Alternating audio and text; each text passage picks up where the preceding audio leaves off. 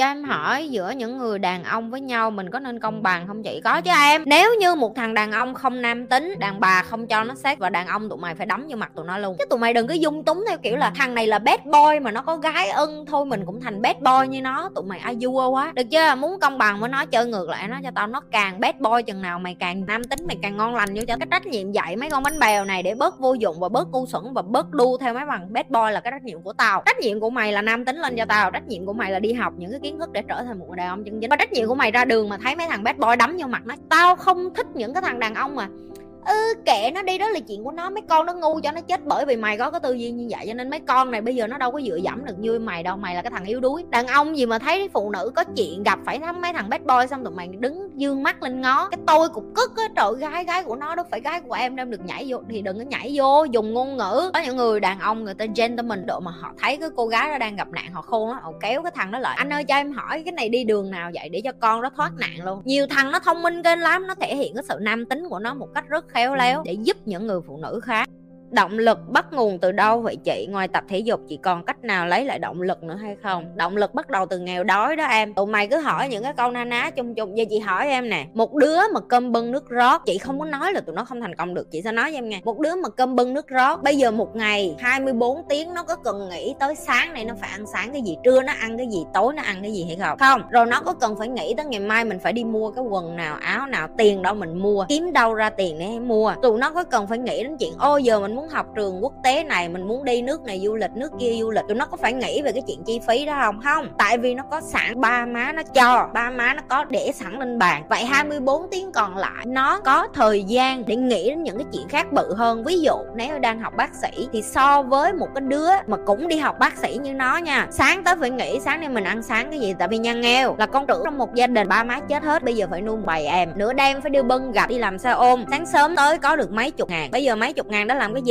Đi mua đồ ăn cho em, đi mua đồ ăn cho nó rồi mới tới trường. Em so sánh hai đứa nha. Thì cái thằng này nó không có thời gian để nghĩ đến chuyện học. Con này được ngủ nguyên một đêm. Rồi xong, sáng sớm tới lên trường đi học cũng y như vậy. Con này nó đã có đồ ăn hầu hạ. Thằng này nó chỉ lấy cái đồ ăn thừa cả hồi sáng sớm để ăn tiếp và uống nước lọc ở trường. Và nó phải nghĩ đến chuyện là trưa nay em nè, ăn cái gì, có đồ ăn ở nhà chưa? Nó phải chuẩn chuẩn bị từ sáng sớm. Được chưa và tối đến nó cũng y như cái lập trình như vậy. Thì em nghĩ cái con bên này nó còn có thời gian hẹn hò. Thằng này đi học về xong một cái, lại phải đi kiếm tiền, lại phải đi làm ăn lại phải đi kiếm đồ để nuôi cho em út của mình, cho bản thân nó, để hoàn thành cái trường học để làm bác sĩ. Nghĩa là cái cuộc đời của em, động lực nó chỉ đến từ cái việc ngày nào em cũng khổ như vậy nè. Thì em sẽ có động lực. Những đứa trẻ bên này vẫn có người thành công nhưng rất ít. Chính chị không nói là không có chị Quỳnh, bạn của chị cũng là người như vậy, nhưng mà chị cũng thành công vậy. Có những người thành công được dù là đủ đầy em, nhưng rất ít họ phải bứt phá rất là nhiều. Còn những cái người bên này, một ngày họ chỉ phải nghĩ đến một và một chuyện duy nhất là đi kiếm miếng ăn. Họ sẽ không có thời gian để nghĩ cho những cái khác. Đó chính là tại sao động lực của họ mạnh hơn em. Tụi em quá sung sướng cho nên tụi em không có động lực. Ba má tụi em hầu hạ hết rồi. Đừng hỏi những câu ngu xuẩn nữa em. Đối diện với bản thân mình là mình lười biếng và mình không có cầu tiến và mình ăn hại ỷ lại. Mình không có cái kiểu như là kiếm được ra cái động lực tại sao mà mình phải làm việc gì hay là nỗ lực cái gì và tại sao mình phải làm như vậy. Tụi em chưa bao giờ tưởng tượng là ngày mai, ba má tụi em chết hết, ba má tụi em đem theo hết cái khối tài sản đó và tụi em bắt đầu từ tay trắng. Tụi em chưa bao giờ có những cái tư tưởng đó, tại vì chị mà nói em như vậy là ơi chị trù ẻo, chị không có trù ẻo, chị nói với em rằng cuộc đời này nó luôn là vô thường. Em không biết trước một cái điều gì hết, nhưng không phải mình đem cái lo lắng đó để mà mình sống không có thanh thản. Nhưng một người sống mà có sự chuẩn bị, có sự sẵn sàng và cũng như có cái sự tập luyện để đối diện với thách thức thì em sẽ khác. Nếu một người làm việc xấu để có tiền nhưng dùng tiền đó giúp đất nước, xây trường học, bệnh viện, từ thiện, những hoạt động sản xuất kinh doanh, giúp đất nước phát triển thì việc đó tốt hay xấu hả chị? Chị đã lặp lại cho tụi em rất nhiều lần, đừng bao giờ dùng từ tốt hay xấu,